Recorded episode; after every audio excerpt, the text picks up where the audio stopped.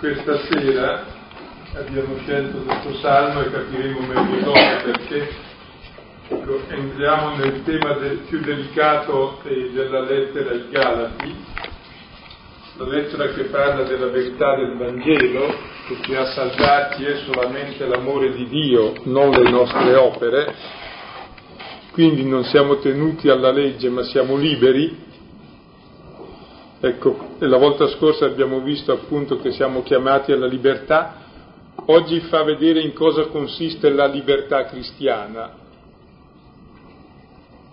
Ecco, la libertà cristiana è un tema molto delicato perché cosa vuol dire la libertà? Fare quel che mi piace, cioè essere schiavi dei miei capricci, delle mie passioni, questa non è libertà cristiana trasgredire la legge, uccidere, importunare, molestare, non è libertà cristiana, rubare non è libertà cristiana. E allora qual è la libertà cristiana? Ecco. Vedremo allora il tema profondo della libertà cristiana. Abbiamo scelto questo brano, questo salmo, che parla dell'amore di Dio, perché il fondamento della nostra libertà è l'esperienza dell'amore assoluto di Dio per noi. Cioè l'esperienza di avere questo amore da parte di Dio fa sì che io amo Lui con tutto il cuore. Quindi sono libero dagli altri amori, dalle altre passioni e posso realmente servire gli altri e non fare gli altri, le cose, le persone, l'oggetto del mio desiderio da distruggere. Ma gli altri sono persone da rispettare, da amare come figli di Dio e da servire come Dio ci ha serviti. Ed è questo il concetto di libertà cristiana, molto diverso dal concetto che abbiamo noi di libertà. Tra l'altro eh, ricordo una traduzione, forse meglio dire un'interpretazione, una parafrasi di questo salmo, una delle prime traduzioni fatte da Bose e diceva proprio nei primi versetti liberazione è il lavoro del Signore. Ecco un ulteriore elemento per dire questo salmo bene ci introduce al brano di questa sera della lettera ai Galati, capitolo quinto, i versetti 13, 14 e 15. Stavolta abbiamo fatto 12 versetti, quest'oggi solo 3, ma molto intensi. Allora Galati 5, 13. Voi infatti a libertà foste chiamati fratelli, solo che la libertà non sia pretesto per la carne. Invece, attraverso l'amore, siate schiavi gli uni degli altri. Infatti la legge tutta è adempiuta in un'unica parola, questa amerai il prossimo tuo come te stesso. Ora, se vi mordete l'un l'altro e vi sbranate, guardate di non inghiottirvi a vicenda. Ecco, questo brano dice qual è la libertà eh, del cristiano. E quella libertà innanzitutto è essere liberi da qualcosa e essere liberi per qualcosa. Da cosa è libero il cristiano? Ecco, è forse libero dai limiti dei comuni mortali, dai limiti della legge, dai limiti della decenza. E, è libero per che cosa? Per fare quel che gli pare e gli piace, per soddisfare i suoi desideri, i suoi egoismi, le sue brame. Ecco, normalmente per libertà si intende questo. La libertà è libero da ogni vincolo, è libero per fare quello che gli piace. Ecco, questa esattamente è chiamata schiavitù, la libertà della carne, è la schiavitù dell'egoismo. La libertà cristiana è essere liberi dall'egoismo, dal peccato, perché hai sperimentato l'amore assoluto di Dio per te e quindi sei libero dal tuo io e sei libero di amare nello spirito, cioè di servire veramente l'altro, ecco, non di servirti dell'altro. E il concetto di libertà eh, nella nostra cultura, già in quella antica, libero è uno che sa, che vuole e che può. Per cui uno che è ignorante non è libero, uno eh, che non è libero di volere non è libero e uno che non ha i mezzi non è libero. Quindi la libertà è molto condizionata La libertà per i greci era solo del padrone, non dello schiavo. Così anche oggi la persona libera realizzata è quello che ha i mezzi. Ecco, non è questa la libertà cristiana. Per i cristiani può essere libero anche uno schiavo, difficilmente uno un padrone, ma uno schiavo può essere libero. Con la libertà cristiana è quella cosa che ci rende simile a Dio e Dio è colui che conosce la verità. La verità, la gloria, e la gloria di Dio è il servizio. Quindi la libertà cristiana consiste nella libertà dal proprio egoismo per servire l'altro, come ha fatto Cristo. Cristo è realmente re e il re rappresenta l'uomo libero, no? l'uomo assoluto, l'uomo riuscito, proprio sulla croce, quando è talmente libero dal suo egoismo da sapere amare fino a dar la vita. Ecco, per questo lui è re ed è l'uomo libero e per questo ci libera, perché vedendo lui che mi ama così, finalmente non occorre più che mi preoccupi per me, cioè mi sento amato. E uno che si sente amato in modo assoluto è libero, prima non lo è. Prima va mendicando affetto a destra e a manca ed è schiavo di questo suo mendicare. E non lo troverà mai perché appunto non si può mendicare questo. Uno che invece ha un'esperienza profonda di amore, ecco, e solo Dio ce l'ha da profonda nel cuore totale, allora può volersi bene. Ed è libero chi si vuol bene. E quindi è capace di voler bene agli altri come a se stesso, cioè, così come sono, senza volerli per sé, senza mangiarli, cioè, sa voler bene con la libertà stessa che ha Dio, che non mangia nessuno ma fa esistere gli altri, così come sono, e li serve. E la nostra libertà allora non viene da mutamenti esterni, o da mutamenti strutturali perché sono cambiati i rapporti, viene semplicemente da un'esperienza profonda, cioè la, la, liber, eh, la verità vi farà liberi, dice Gesù, Giovanni, cioè il conoscere la verità di Dio, che è il suo amore per me, mi rende veramente libero perché lui diventa l'assoluto, a questo amore mi abbandono, ho questa esperienza piena e allora mi amo pienamente.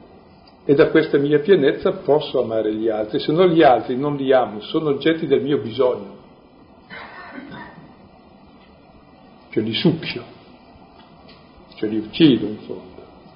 È come il bambino che per sé non, non ama il bambino, è solo bisogno. Dopo può imparare ad amare.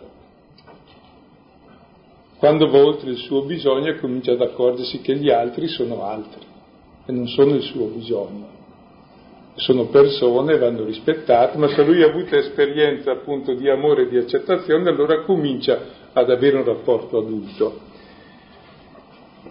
Ecco, e la conoscenza della verità che ci fa liberi è appunto, dicevo, la croce di Dio che si fa servo nostro per amore. Ecco, però anche quando uno ha capito questo, non è che la libertà ce l'hai una volta per sempre, cioè in noi esiste sempre l'egoismo e quindi la libertà che è pretesto per la carne, cioè per il nostro egoismo, per le nostre passioni, per la nostra schiavitù. E quindi dobbiamo saper distinguere bene. Libertà e libertà.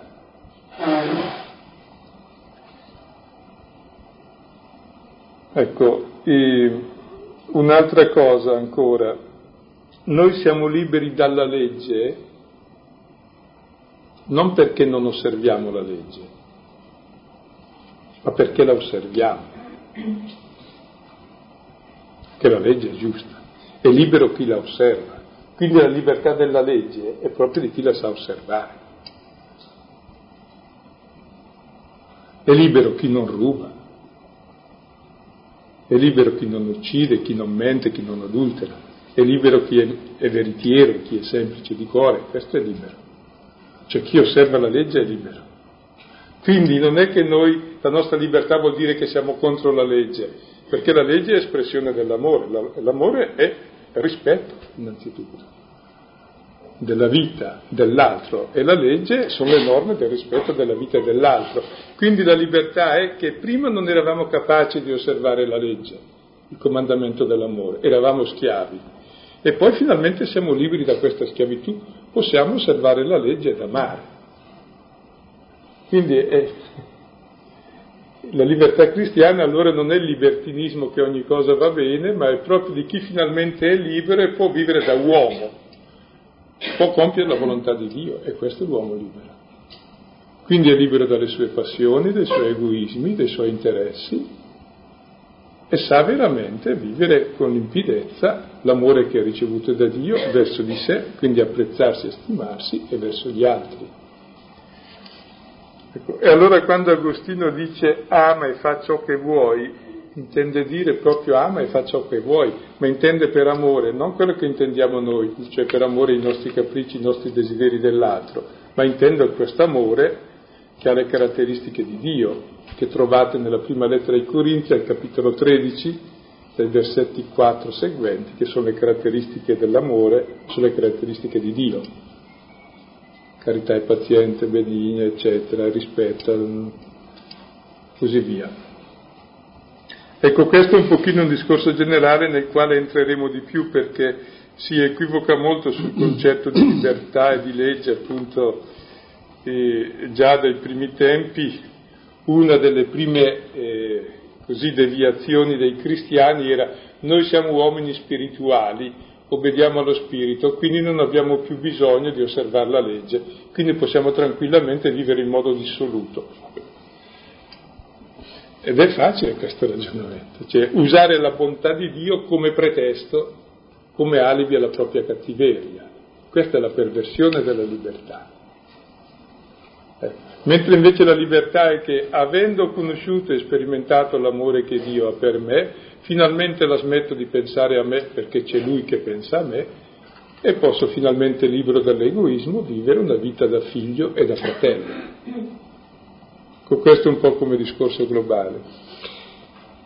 Credo che si possa esemplificare pensando a quello che racconta Luca nel capitolo quindicesimo, dal versetto undicesimo innanzi, la terza scena di quella grande parabola che occupa tutto il capitolo quindicesimo di Luca, quando si racconta di quel padre che ebbe due figli.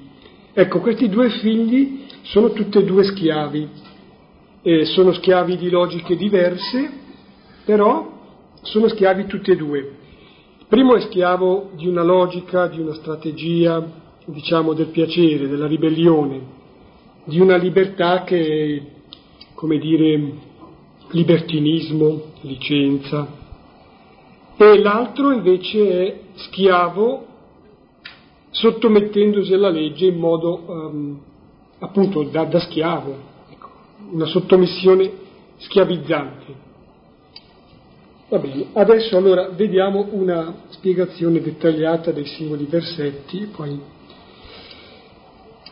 vedremo di ampliare il discorso. Il versetto tredicesimo voi infatti a libertà foste chiamati, fratelli. Fermiamoci allora su questo inizio di versetto, cioè noi fummo chiamati a libertà.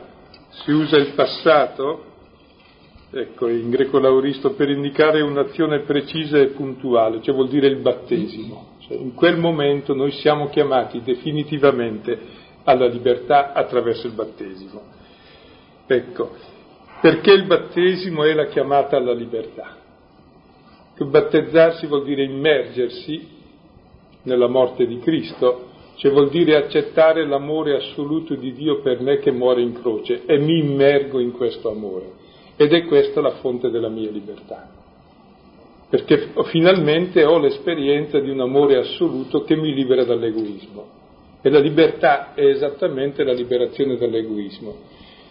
Quindi eh, la libertà nasce dalla contemplazione della croce, che mi libera appunto eh, dalle paure, dai desideri miei che corrispondono alle mie paure, dai miei egoismi.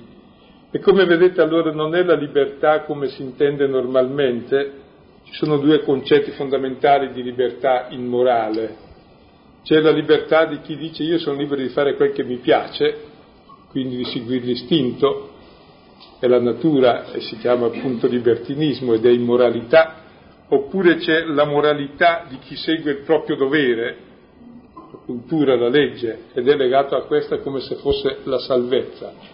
Ecco, noi siamo liberi e dall'una e dall'altra, perché il principio della nostra azione non è il piacere dell'egoismo, non è neanche il dovere, è l'amore che ho sperimentato. Capite? C'è un nuovo principio di morale e di vita.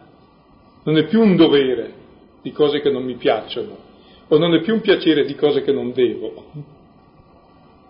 È un amore profondo che mi fa fare quelle cose.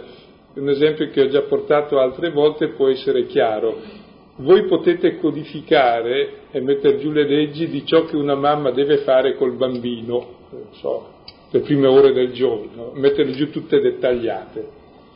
Va bene, potete imporlo per legge e farle fare per legge. Ecco. Una mamma non le fa per legge, le fa per amore e le fa in modo diverso. Non è un dovere. Eppure le fa, è molto meglio che se fosse un dovere. Perché? perché nasce da una spinta interiore dell'amore. E per noi la nuova legge allora è lo Spirito Santo che abbiamo nei cuori, cioè l'amore del Padre e del Figlio diventa per noi la nuova vita che diventa la nuova legge. Per cui questa nuova vita che è lo Spirito ci fa vivere le cose buone e giuste che prima non potevamo fare e che dovevamo fare, ma non volevamo perché non eravamo capaci. Ecco, e allora la nostra libertà vuol dire libertà di essere amati e quindi libertà di amare finalmente, ecco, intendendo come amore proprio non il mio egoismo e le sue espressioni, ma quella capacità di servire e dar la vita che ha avuto Cristo. E l'esempio più alto di libertà si esprime nel perdono che se la libertà è amare e donare, il perdono è la più alta forma di libertà. Ed è solo il perdono che riscatta la storia, che riscatta le ingiustizie riscatta dal male, noi e gli altri. Difatti l'esperienza che abbiamo nel battesimo è di essere perdonati. Cioè, l'amore gratuito è proprio un perdono non meritato, eppure dato perché l'altro mi vuol bene. E allora ecco anche che le nostre relazioni fondamentali tra di noi sono relazioni di perdono. E se non c'è il perdono tra gli uomini non c'è più libertà e non c'è più giustizia, perché una volta che sei ucciso un giusto non puoi più rimediarci. Siccome si uccidono normalmente i giusti non c'è più rimedio. Al massimo fai una giustizia vendicativa, uccidi un altro e sono due morti. E quel perdono è la realtà divina, ecco, che è l'amore del nemico, che è molto diverso da, dall'amore come normalmente intendiamo. E l'esperienza di essere amati e perdonati diventa la molla profonda e della libertà. Se vi ricordate l'episodio del fariseo e della prostituta in casa del fariseo, ecco, che piange, lava i piedi di Gesù, glieli profuma, il fariseo mh, sente fastidio, le fa notare a Gesù e Gesù gli narra la parabola dicendo che c'erano due debitori, uno che aveva 500 danari uno 50, e a tutti e due si perdona, chi amerà di più? Colui al quale è stato perdonato di più. Allora il problema fondamentale dell'etica cristiana è chi amerà di più? Ecco, e l'amore è proporzionale al perdono. Ed è proprio nel battesimo che io ho l'esperienza di un perdono assoluto, mi è fatta grazia della vita. Ed è in questa esperienza di perdono e di grazia che io realmente so amare, senza questo non so amare. Io non ci credo molto al fatto che gli atei sono bravi e amano, sono tutte balle, non ci riesce nessuno. Se non hanno il peccato originale ci riescono, se ce l'hanno non ci riescono. Fanno finta di riuscirci. Cioè non è un'idea l'amare, un'ideologia, Anche adesso per giustificare i furti delle tangenti a Milano tirano fuori anche gli atti il problema del peccato originale. Ma non, cioè, l'uomo diceva, aspetta, eh, ma c'è Rousseau che dice che forse è buono, dice certamente è ladro. Può darsi che sia anche buono, ma certamente è ladro e delinquente. No? Ed è vero, ed è solo un'esperienza profonda di accettazione divina senza condizioni e solo Dio non ha condizioni, ti dà la libertà di essere quel che sei. E allora capite perché foste chiamati a libertà. Quindi questa libertà ha un inizio, ma deve continuare tutta la vita. E difatti chi è in piedi può cadere, chi è già a terra non cade, però è a terra. Mm, si può fare un riferimento ancora al Vangelo di Luca. Poco fa Silvano, quando parlava della prostituta e del fariseo, si riferiva a Luca al capitolo settimo. A me viene in mente Luca 10, 38 seguenti, cioè quando si racconta la cosiddetta parabola del buon samaritano. Ecco, mi pare di scorgere lì una prova di, mh, mm, di come noi possiamo essere siamo chiamati a libertà attraverso quell'azione puntuale che è il battesimo. Attraverso il battesimo noi siamo immersi nell'amore di Dio per noi, l'amore di Dio crocifisso per noi. E allora, proprio perché amati e accettati senza condizione, siamo liberi dal pensare a noi stessi, siamo abilitati ad amare come siamo amati. Cioè, eh, se ricordate, l'originale di quella parabola è determinato dalla domanda del legisperito che dice, va bene, io devo amare il prossimo, ma chi è che ama me? Chi è che è prossimo a me? Allora Gesù gli racconta come, proprio come annuncio, che lui si è fatto vicino a noi. Ecco, allora, se lui si preoccupa per te, se lui ti vuole bene, tu eh, sei liberato dalla forma ossessiva di preoccuparti per te, sei liberato dalla forma ossessiva di amare te. Ti ama lui più di quanto tu possa amarti, allora tu puoi amare gli altri. Proseguiamo il versetto, voi foste infatti chiamati, fratelli, a libertà, solo che la libertà non sia pretesto per la carne. Ora, precisare che tipo di libertà è questa, che cosa significa questa libertà che ci è regalata? Ecco, vedete allora, c'è una libertà e ce n'è un'altra. Ecco, c'è la libertà che è chiamata la libertà della carne, cioè la libertà cristiana può essere il pretesto, è il punto di avvio di un'operazione militare in greco questa parola, il pretesto per la carne, cioè uso la libertà per il mio egoismo. E normalmente intendiamo questo per libertà, sia che siamo credenti sia che siamo non credenti. Libero è quello che fa quel che gli piace e gli pare, si dice. E invece non è così. Questo è schiavo. Questo usa la libertà come pretesto per la carne, cioè per l'egoismo, per i suoi desideri, per cui se ne sbatte altamente degli altri, di Dio, è il proprio io al centro di tutto e l'altro è strumento del proprio io. Ecco. Questo è il cosiddetto eros, che prende tutto e mangia tutto e, e uccide tutto, che è il contrario dell'amore. L'amore è dono, è far vivere, dar la vita, respiro, libertà, alterità. Ecco, e normalmente noi intendiamo per libertà quella della carne, in cui il nostro limite, la carne, la nostra fragilità, il nostro limite, ecco, diventa il principio delle nostre azioni, cioè soddisfare i nostri bisogni. Ora l'uomo è l'unico animale che può rinunciare ai suoi bisogni, perché è cosciente della morte e sa dare anche la vita. Gli altri non sono coscienti della morte e muoiono come animali. Ed è questa la differenza tra l'uomo e l'animale, che è cosciente del suo limite. Quindi o lo accetta come luogo dell'amore assoluto di Dio e quindi accetta la vita e la morte e può allora amare e vivere nella libertà, oppure il suo limite è il luogo continuo di non accettazione e di litigio con sé e con gli altri. E allora la sua libertà non sarà altro che esprimere questo egoismo, cioè soddisfare i suoi bisogni e tutti gli altri sono funzionali ai miei bisogni. Ecco, questa è la schiavitù perfetta, che va bene nei bambini, perché devono crescere, no? Poi quando crescono imparano invece a, a sapere che gli altri non sono i miei bisogni, sono persone e c'è la libertà e c'è una crescita e c'è un rispetto e c'è il sapere amare che è tutta un'altra cosa.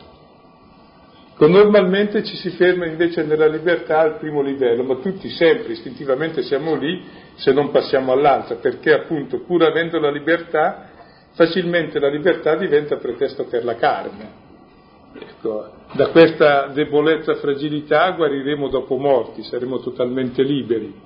Però tutta la nostra vita è davvero un crescere in questa libertà dall'egoismo nel non porre i propri bisogni come assoluti, nell'accorgersi degli altri, nel non porre il proprio limite come il luogo di non accettazione né mia né degli altri. E capite allora com'è importante il battesimo, cioè il sapere che sono amato infinitamente e che Dio ha dato la vita per me, perché così il mio limite è accettato. E allora posso smettere di pensare a me e ai miei bisogni, lo accetto anch'io. È un discorso eh, di libertà molto inattuale, credo, no? Per certi aspetti. Ecco. Però molto importante, anche perché oggi la libertà, direi, è, è il punto d'onore della nostra società, ma giustamente, ma anche il punto d'onore di Dio che ci vuole liberi, siamo suoi figli. Che poi spiega... No, ehm, credo che è stato accennato prima, ma c'è un altro rischio no? riguardo alla libertà, una libertà malintesa da parte di chi eh, cristiano pneumatico spiritualista, eh, sentendosi amato da Dio, giustificato, in, un certo senso uno dice, e beh, allora posso fare quello che voglio, tanto Dio mi ama. E l'impietà di quanti, citiamo la lettera di Giuda al versetto quarto, di quanti trovano pretesto alla loro dissolutezza nella grazia di Dio. Cioè è un prendersi gioco della ricchezza, della sua bontà, della sua tolleranza, della sua pazienza, senza riconoscere che la bontà di Dio, invece di sé deve spingere alla conversione. Lettere Romani 2,4. Per fare un paragone, sarebbe come dire da parte di un figlio che la madre lo ama, lo ama tanto e lo perdona, perciò può maltrattarlo. Passando oltre, invece attraverso l'amore siate schiavi gli uni degli altri. Ecco, adesso si definisce il concetto di libertà in modo positivo. Ecco, la libertà ha un principio, è l'amore, l'amore che abbiamo ricevuto nel battesimo, l'amore del padre e del figlio, questo è il principio della libertà. E l'amore rende simili. Ecco, questo amore ci rende come Cristo. E Cristo cos'è? È colui che si è fatto nostro schiavo. Con la libertà cristiana è quella di essere schiavi, sembra un paradosso ma è vero. Schiavi per amore, lo schiavo è colui che appartiene all'altro, che è dell'altro. Il suo essere è essere dell'altro. E amare vuol dire essere dell'altro. Non sei mio, sono tuo. Ecco, il problema allora dell'appartenenza per amore e, e, della schiavitù come la forma più alta di libertà la vediamo in Giovanni 13, quando Gesù lava i piedi. È molto bella eh, l'inizio del brano, quando si dice Gesù sapendo che era venuta la sua ora di passare da questo mondo al Padre, avendo amato i suoi che erano nel mondo, li amò sino alla fine. Quindi proprio sapendo poi che tutto aveva ricevuto dal Padre, che dal Padre veniva e al Padre tornava, un inizio solenne, cioè nella piena coscienza della sua divinità Gesù cosa fa? Si mette il grembiule e si mette a lavare i piedi. Il che vuol dire che la divinità, la gloria di Dio, il suo splendore, il suo essere Dio, si rivela proprio nell'essere servo, nel lavare i piedi. Mentre per noi è un'umiliazione il servire, perché non amiamo, per lui non è un'umiliazione, è la realizzazione della sua essenza, è sua, il suo gesto massimo di libertà, sarà il suo dar la vita. Quando nel capitolo tredicesimo appunto di Giovanni si descrive Gesù che dice, si toglie le vesti, eh, non è che semplicemente si mette in evidenza fatto funzionale, per poter lavare i piedi ai discepoli deve togliersi le vesti deve mettersi eh, così in una situazione più sciolta. No, è proprio la solennità del contesto lo suggerisce, è proprio un rivelare la sua essenza. Cioè Dio è amore e l'amore nel quotidiano, nella storia concreta diventa servizio. Ecco, allora eh, appunto lì si rivela Gesù, tant'è che poi si può dire anche questo, non è raccontato l'istituzione dell'Eucaristia in Giovanni, è raccontato però questo fatto, che mette in evidenza il presupposto, la radice di ogni gesto di Gesù e del gesto anche massimo che è dare se stesso nell'Eucaristia.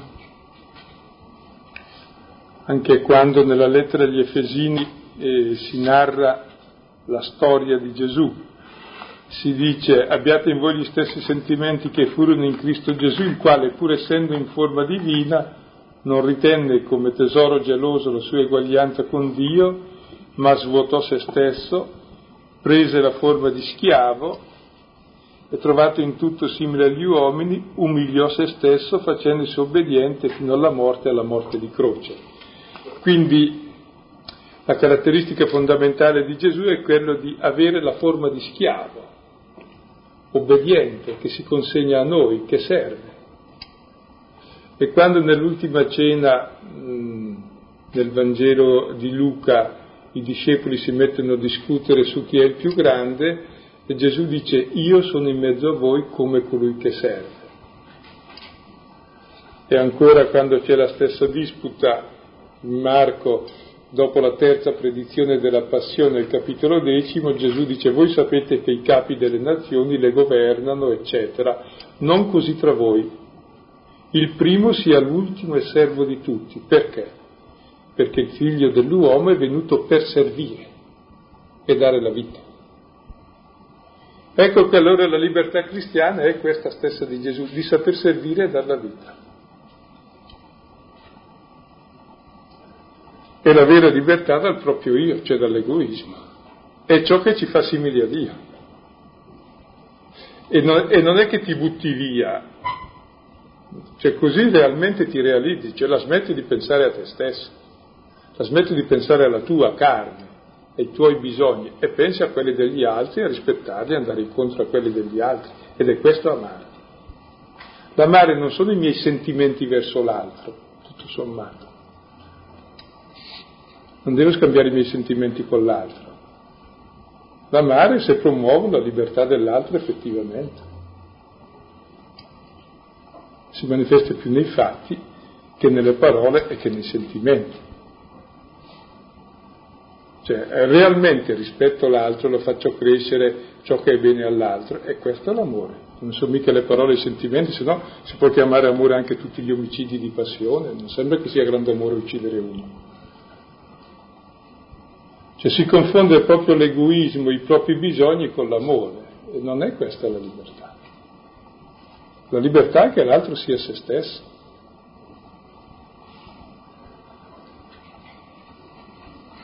Ecco, allora questa è la definizione positiva della libertà cristiana, attraverso l'amore, che è l'agape, cioè non eros, l'amore stesso che ha Dio che dà la vita si fa servo, servirci gli uni gli altri paradosso che è accennato già è questo appunto che si parla eh, di amore, si parla di libertà. E, ecco, si usa questo imperativo, sì, è duplice questo paradosso, libertà di amare, questo duplice paradosso, cioè è chiesta, comandata in un certo senso, sì, e si realizza attraverso l'essere schiavi. Viene comandato, quindi non è qualcosa di istintivo, viene chiesto che si ami. E questo amore avviene attraverso il servizio, il rendersi schiavi gli uni degli altri. Versetto quattordicesimo, infatti la legge tutta è adempiuta in un'unica parola, questa, amerai il prossimo tuo come te stesso. Questo versetto è la sintesi di tutta la legge, di tutta la scrittura. Già il grande maestro dei tempi di Gesù, Hillel, avevano chiesto di dire tutta la legge su un piede solo. Ecco, lui disse non fare agli altri quello che non vuoi che gli altri facciano a te. Questa è la legge e tutto il resto è commento. Ecco, qui Gesù dice qualcosa di più, non non fare agli altri, perché basta essere morti per non fare. Qui dice positivamente amerai il tuo prossimo come te stesso. Questa è la sintesi di tutta la legge. Ecco, è interessante che non parla dell'amore di Dio, parla dell'amore del prossimo. Non perché si sia dimenticato dell'amore di Dio, perché l'amore di Dio è il tema di tutta la lettera, che Cristo mi ha amato e ha dato se stesso per me. Questa è la libertà, è la verità del Vangelo. Solo che se io ho capito questo amore di Dio, allora amo con lo stesso amore che ha Dio il prossimo. E quindi la legge che è il mio comportamento pratico lo verifico nell'atteggiamento verso gli altri, ho davvero verso gli altri l'atteggiamento corretto, cioè l'amore che ha Dio per me, disinteressato, l'amore puro, l'amore che serve, che non opprime, non scoccia, non, ho questo amore verso gli altri, che rispetta, che crea valore. E va amato il prossimo. Cosa vuol dire il prossimo? E gli altri? Beh, il prossimo è l'unica persona difficile da amare perché il vicino ti rompe sempre. Finché è lontano ti va bene. E prossimo è il superlativo di vicino. Quindi è proprio quello il difficile da amare. Finché sta alla debita distanza è più facile anche l'amore del nemico finché sta molto lontano è, è quasi facile, se non ha fatto nulla di preciso. E quando invece diventa prossimo che è difficile. Ecco, ma per prossimo si intende il fratello nella fede, ma anche gli altri, perché nel Vangelo c'è anche l'amore dei nemici. Probabilmente il nemico e il prossimo sono le due categorie difficili da amare e molto simili. Cioè il lontano e il vicino è dove davvero si misura l'amore. Ecco. Finché sta in zone intermedie va abbastanza bene. Ecco. E il prossimo come lo ami? Lo ami come te stesso. Ed è interessante proprio che chi ama se stesso sa amare gli altri, se uno non ama se stesso non può amare gli altri. Tormenta sé e tormenta gli altri.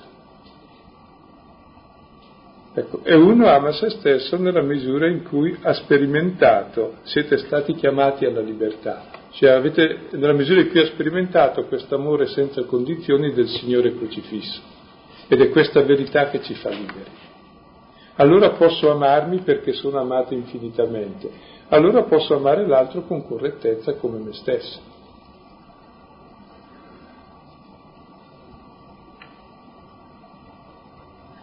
Ed è interessante eh, che in, così il cristiano allora centra tutta la legge proprio come legge dello spirito, cioè legge dell'amore. Però è interessante, i comandamenti esistono ancora, anche i precetti, ed è giusto che esistano, soprattutto per chi non li osserva, per chi li osserva non occorre. Cioè voglio dire, se uno ama il Signore non ha bisogno del precetto di andare a messa la domenica, perché è chiaro che ci va non ha bisogno del precetto, del comandamento non rubare, perché è chiaro che non lo fa. o non mentire. Quindi è interessante che proprio dalla legge è libero chi la osserva, per chi non la osserva ci vuole, se no rompe tutto. Quindi è giusto insegnare a osservare la legge. È il rispetto oggettivo. Fino a quando la osserverà per amore se ci arriverà. E difatti è brutto non insegnare la legge anche ai figli, perché poi dopo non hanno neanche il principio di comportamento. E se non c'è il principio di comportamento c'è l'angoscia, non sai ciò che è bene e ciò che è male, c'è l'incertezza, una cosa vale il suo contrario e la persona rimane destrutturata. E quindi è giustissima, è sacrosanta la legge. E sei il libro della legge solo quando scopri l'amore e la vivi nell'amore. Allora l'hai unificata. Prima non sei sempre schiavo. Ed è bene esserne schiavo conoscendola cioè osservandola, piuttosto che non conoscendola e non osservandola. Può sembrare un discorso così un po' eh, contraddittorio, ma mi sembra molto, molto preciso, ecco. Io pensavo a questo, amerai il prossimo tuo come te stesso. vero che se uno non ha fatto esperienza di amore, cioè non è stato amato, ecco, difficilmente può, può, forse è impossibilitato, a che modo, ad amare il prossimo. Allora, in un discorso che non vuole essere spiritualistico, ma vuole essere seriamente di fede, credo che si debba domandare, si può fare allora esperienza di amore del Signore, cioè il Signore ci ama, ci ama incondizionatamente, ci accetta e questo ci abilita ad amare gli altri. Importante questo. Passiamo all'ultimo versetto, quindicesimo. Ora, se vi mordete l'un l'altro e vi sbranate, guardate di non inghiottirvi a vicenda Ecco, dove c'è la libertà della carne, cioè dell'egoismo, ci si morde l'un l'altro, cioè ognuno fa valere i propri diritti.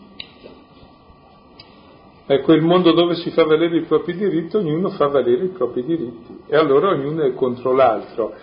E, mentre invece bisogna capovolgere il rapporto. Io non ho dei diritti, ho dei doveri.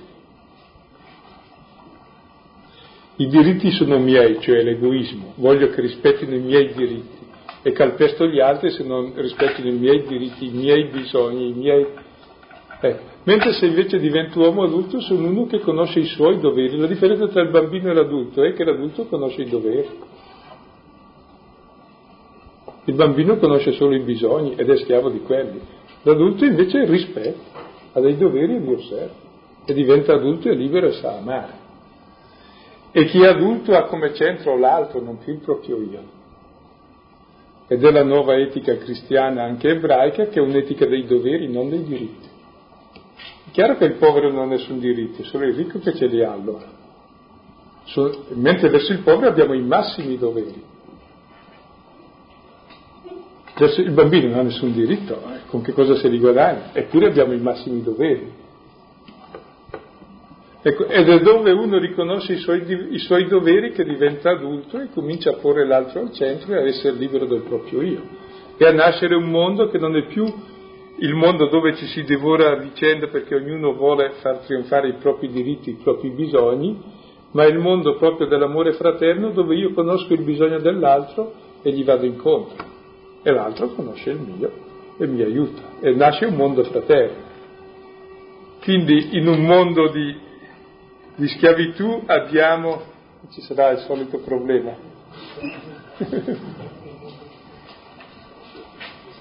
In un mondo di libertà nella carne eh, ci si divora l'un l'altro e si diventa uomo, uomo lupus.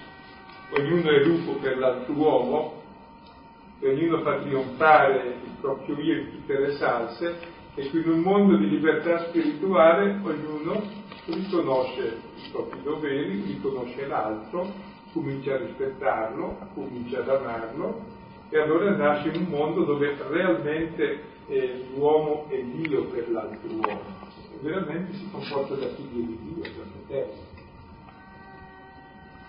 Mi sembra allora che eh, questo brano di questa sera risponda a molti interrogativi che probabilmente si era fatti leggendo la lettera agli ebrei, perché erano rimasti aperti, cioè il rapporto che ha il cristiano con la legge.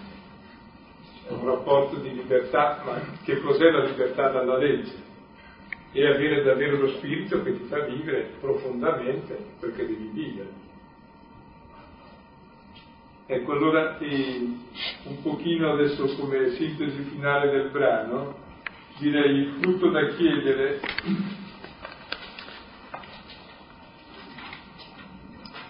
è comprendere eh, la libertà eh, che Cristo ci ha dato e non fare della libertà il pretesto delle mie schiavitù, della mia carne. Ecco, interrogarmi costantemente su questo perché è chiaro che ci si cade quotidianamente.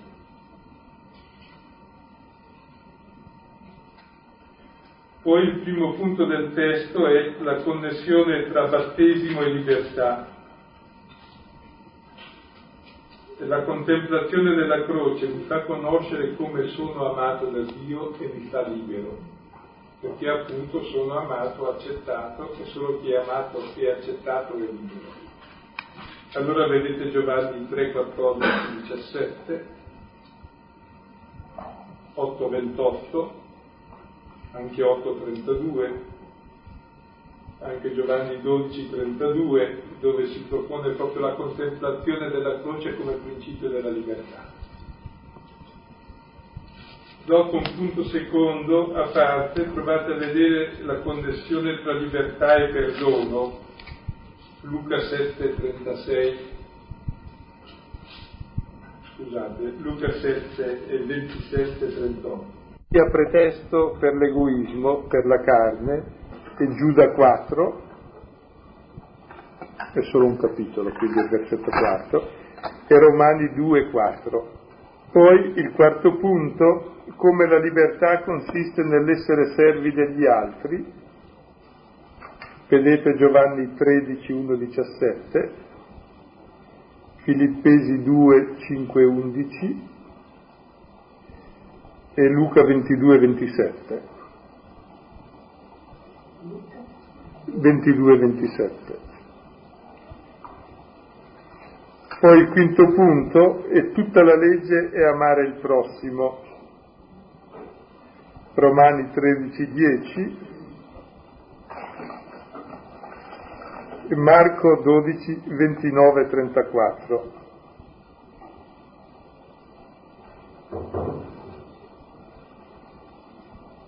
Poi il sesto punto è quali sono le qualità dell'amore che ci fa liberi.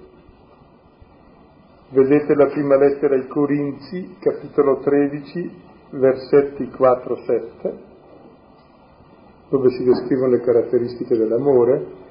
E poi Luca 6, 27 38, dove Gesù parla dell'amore dei nemici. Ecco, possiamo ora riprendere in mano il testo ecco, e poi mettere in comune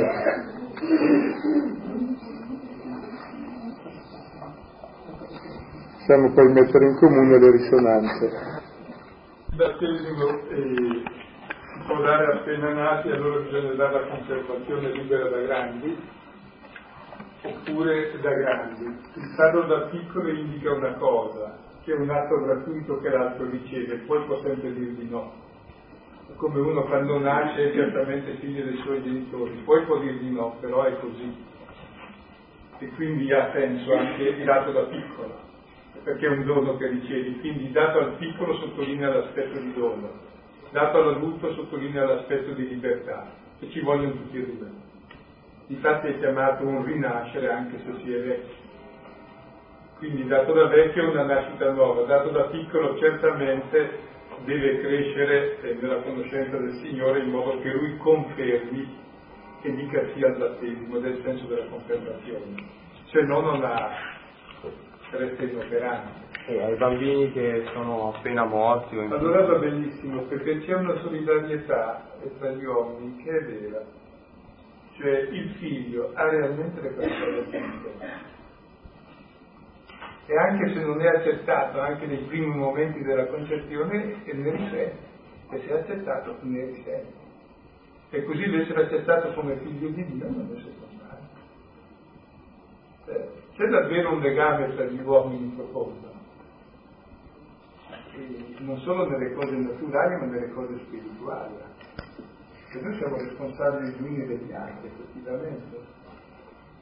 Nelle cose vitali lo si vede subito, cioè se uno è vicino a te tu sei distratto e allunghi un coltello un po' in più e si deve conto e capisci che il non stare attento all'altro può procurare la morte, ma questo vale anche moralmente, spiritualmente, intellettualmente, nessuno si sé.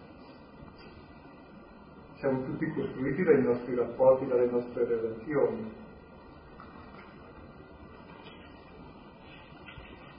Quindi è significativo, chiaro che non basta. Ecco. Troppo piccolo nel discorso della cresima. Una volta pensavo che l'uso di ragione fosse 6 anni, adesso non ce n'è anche a 90, non so. Però si suppone che a una certa età uno ce l'abbia, se no fa sempre.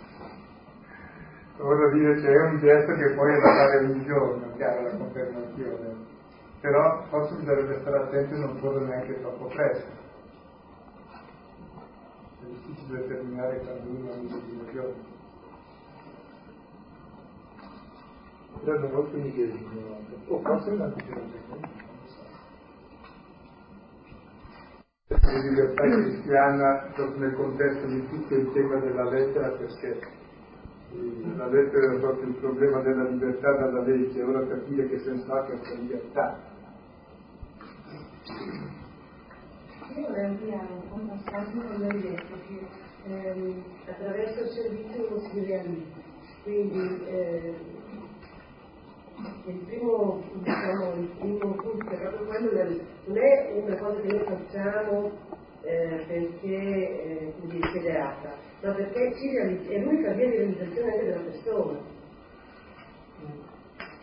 E il Signore è tutto il contrario, se ne vede tutti anche il discorso dei doveri, che soltanto attraverso la, coscienza, la presa di coscienza dei propri doveri uno si realizza come luce. Ecco, uno si realizza come luce.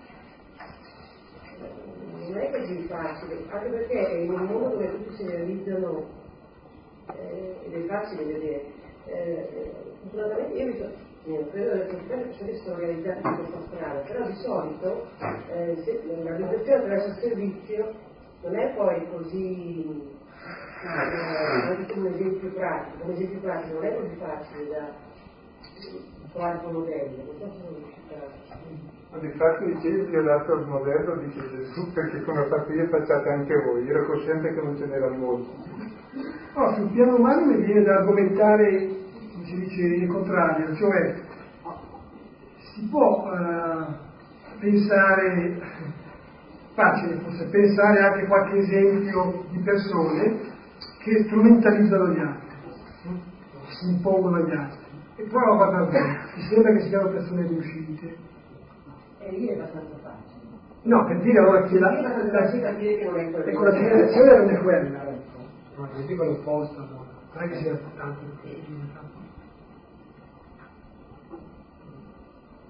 il problema è anche proprio di una conversione, nel senso di cambio di mentalità, cioè che cos'è per te il valore.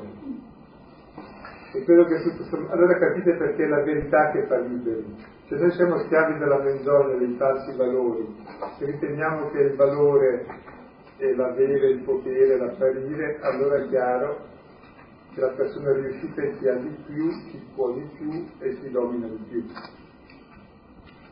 Ma questo è esattamente l'egoismo non è una realizzazione, distrugge se stesso altri. Allora Gesù ci presenta il modello di realizzazione attraverso proprio la croce. La croce è la liberazione dell'uomo perché il male c'è, che la croce c'è. E c'è uno capace di portarlo e di vincerlo ed è questa la libertà.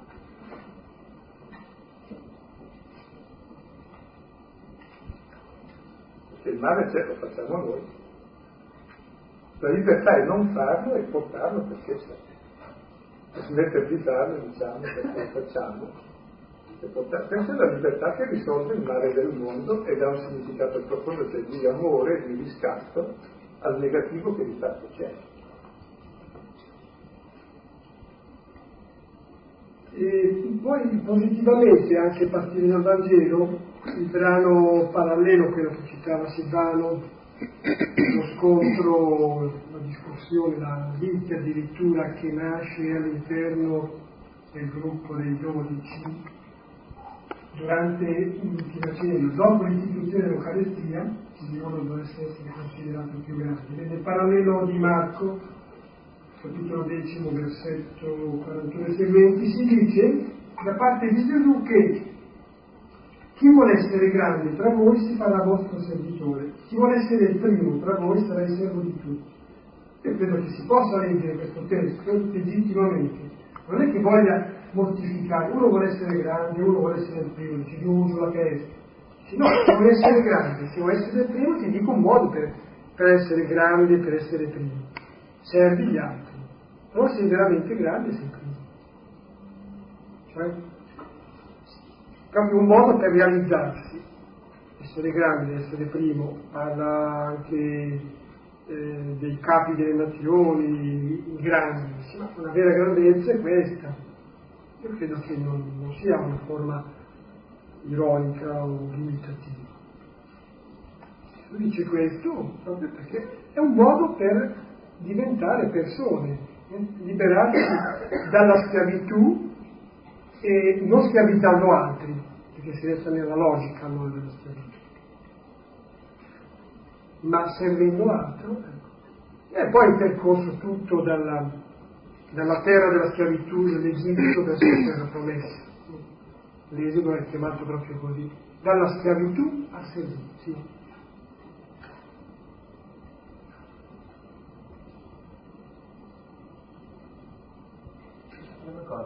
Non è che uno se vede gli altri diventare schiavo degli altri. Si suppone uno che si voglia bene per servire, se no si serve sempre degli altri. E poi si diventa non è libero. È libero. Chi è schiavo per amore è libero, ma deve davvero sapere amare, se no è uno che maledice il giorno in cui si è messo a servire, perché non sa amare.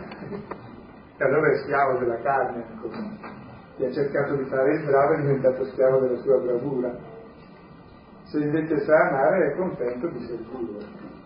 Ciò non è detto che non dipesi perché visto il peso del peccato c'è in tutti, ma capisce che lì è la realizzazione.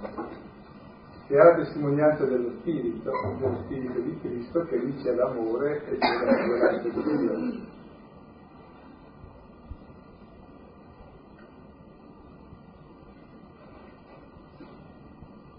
Se c'è una schiavitù che è un'appartenenza, non per amore, è veramente grande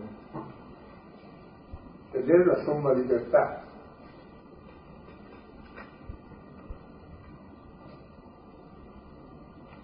Se però uno ama, se non ama invece non può, serve chi sei, ma vero il giorno cui mi sono messo a servire. Poi tutti ne approfittano. Infatti uno preferisce sempre lavare i piatti in casa di un altro dove è ospite perché se una volta piuttosto che in casa sua che gli toccherebbe farlo tutti i giorni, come sarebbe giusto. Se è libero lo fa a casa sua, se no lo fa costringere gli altri a farlo perché è schiavo, così tutte le altre cose. No?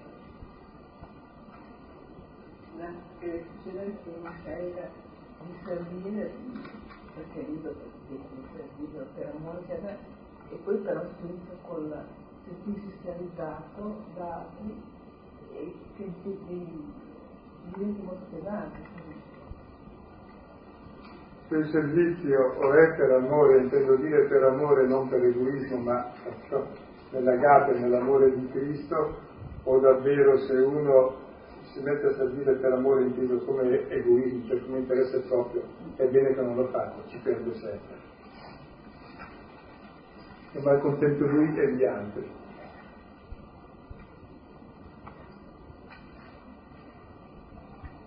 Oppure che provi per vedere che non vale la pena. umana è un'altra strada da percorrere.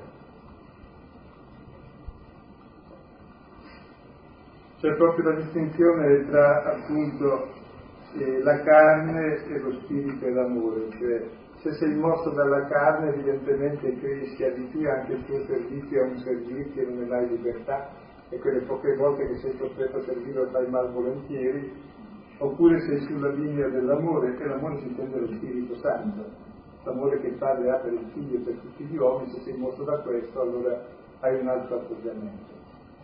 Ciò non toglie che poi hai le difficoltà che hanno tutti. Io ti chiedevo, queste, questa strada che ci viene indicata da seguire, è una violenza per noi, perché istintivamente andremo nell'altra direzione. Esatto. Ma perché? È il peccato originale la causa. La violenza è che le cose giuste sono violente, quelle violente le riteniamo giuste. Come adesso sarà una violenza rimediare le tangenti a Milano, ma sembra giusto che ci sia, no? Per essere pacifici bisogna lasciare andare tutto, no? Invece no, c'è, c'è davvero da rimontare il male, ci sembra bene, e a fare il bene c'è una violenza iniziale che è la lotta contro il male che di fatto c'è, ma che non si realizza. Ed è vero, sì. E la storia è, è proprio così. Cioè fin dal principio il male sembrava bello, buono e desiderabile, invece non lo era. E il bene invece appare faticoso perché siamo già nel male, ed è vero. E se si toglie questa fatica del bene e questa educazione anche alla legge a costruirsi sui valori, ci si destruttura e si finisce nell'angoscia e nella schiavitù generale. Sì, in tutto. Per cui davvero cominciare a, a capire che sai, il sacrificio fa bene, se c'è il motivo giusto. Che l'uomo non si deve comportare secondo gli istinti, secondo il piacere, ci sono anche i doveri, ci sono gli altri, c'è il rispetto rispettare il mondo Allora si comincia a ragionare in modo diverso, che il bene si fa tutti fatica a farlo, il male si fa tutta facilità a farlo. Allora non sentirsi in colpa se si fa fatica a fare il bene, va bene, si aiuta. E forse viviamo in una cultura che ha reso tutto facile e ci si colpevolizza se una cosa è difficile, no? Tutte le cose buone sono difficili, imparare una lingua, imparare una scienza, imparare a suonare, per imparare a vivere molto di più, imparare a voler bene molto di più, mentre confondiamo con l'istinto tutte queste cose, allora ci si destruttura e si torna a essere bestiole, in fondo, siccome non siamo fatti per essere bestiole, moriamo nelle nostre angosce nel mondo in cui viviamo è difficilissimo riuscire a trasmettere tutti questi valori, perché tutto è contro di noi. Vicino al sogno del deserto che scriveva, ma era molti anni fa, quindi diceva, verrà un tempo in cui ci sarà un uomo saggio e tutti lo rincorreranno dicendo uccidiamolo, uccidiamolo, è fatto.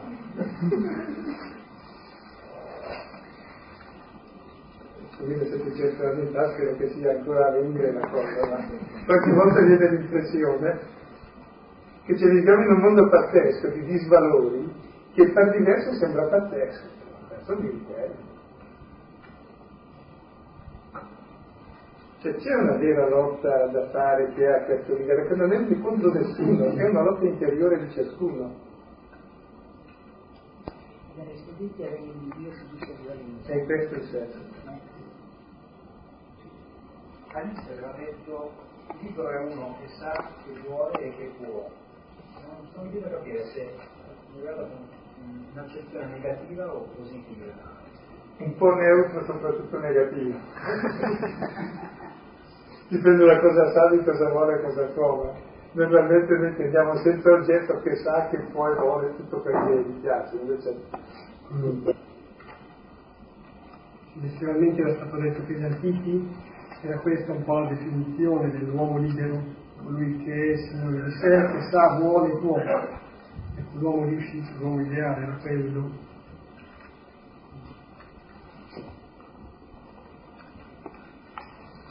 Ed è molto interessante che questo discorso sulla libertà come mondo nuovo di valori e di servizio venga dopo la prima parte della lettera che è tutto sulla verità del Vangelo, cioè sul fatto che realmente la mia vita è fondata su Cristo che mi ha amato e ha dato se stesso per me. Cioè se comprendo questo che è il battesimo, che sono salvato, che Dio mi ha dato il suo spirito, che mi ama senza condizioni, allora ho finalmente la libertà di vivere una vita nuova salvata, nell'ottica dei valori, nell'ottica di Dio, nell'ottica della libertà di Dio. Quindi c'è tutta un'etica cristiana no? che si dimentica, che non è l'etica del minor male o delle permesse o delle privilegie. Per uno mi domanda ma si può fare, ma perché lo stesso puoi fare. Il problema è un altro. Vuoi davvero amare e vuoi realizzarti? Quindi non è un'etica minimale. Puoi essere davvero un uomo che riesce, vuoi semplicemente vedere il minor male a basso profitto, allora vai altrove basta leggere il giornale, ti fai l'etica dell'Alberoni e è sufficiente quasi. Prendi un po' di indicazioni di un po' di cose padure, messe insieme e poi quel giusto profilo medio. Invece il problema dell'etica cristiana è proprio della realizzazione piena dell'uomo immagine di Dio perché è figlio. Quindi non si domanda ciò che è lecito e ciò che non è lecito se da nella legge, che allora non può mica accomodare la fede. Si domanda che valori vuoi vivere nella vita. E allora la libertà è poter vivere questi valori e vivere l'immagine di Dio, la realizzazione piena che ci è data Gesù Cristo. E c'è molto bisogno di modelli reali e forti e positivi, non solo di dire cosa non bisogna fare. Possiamo concludere?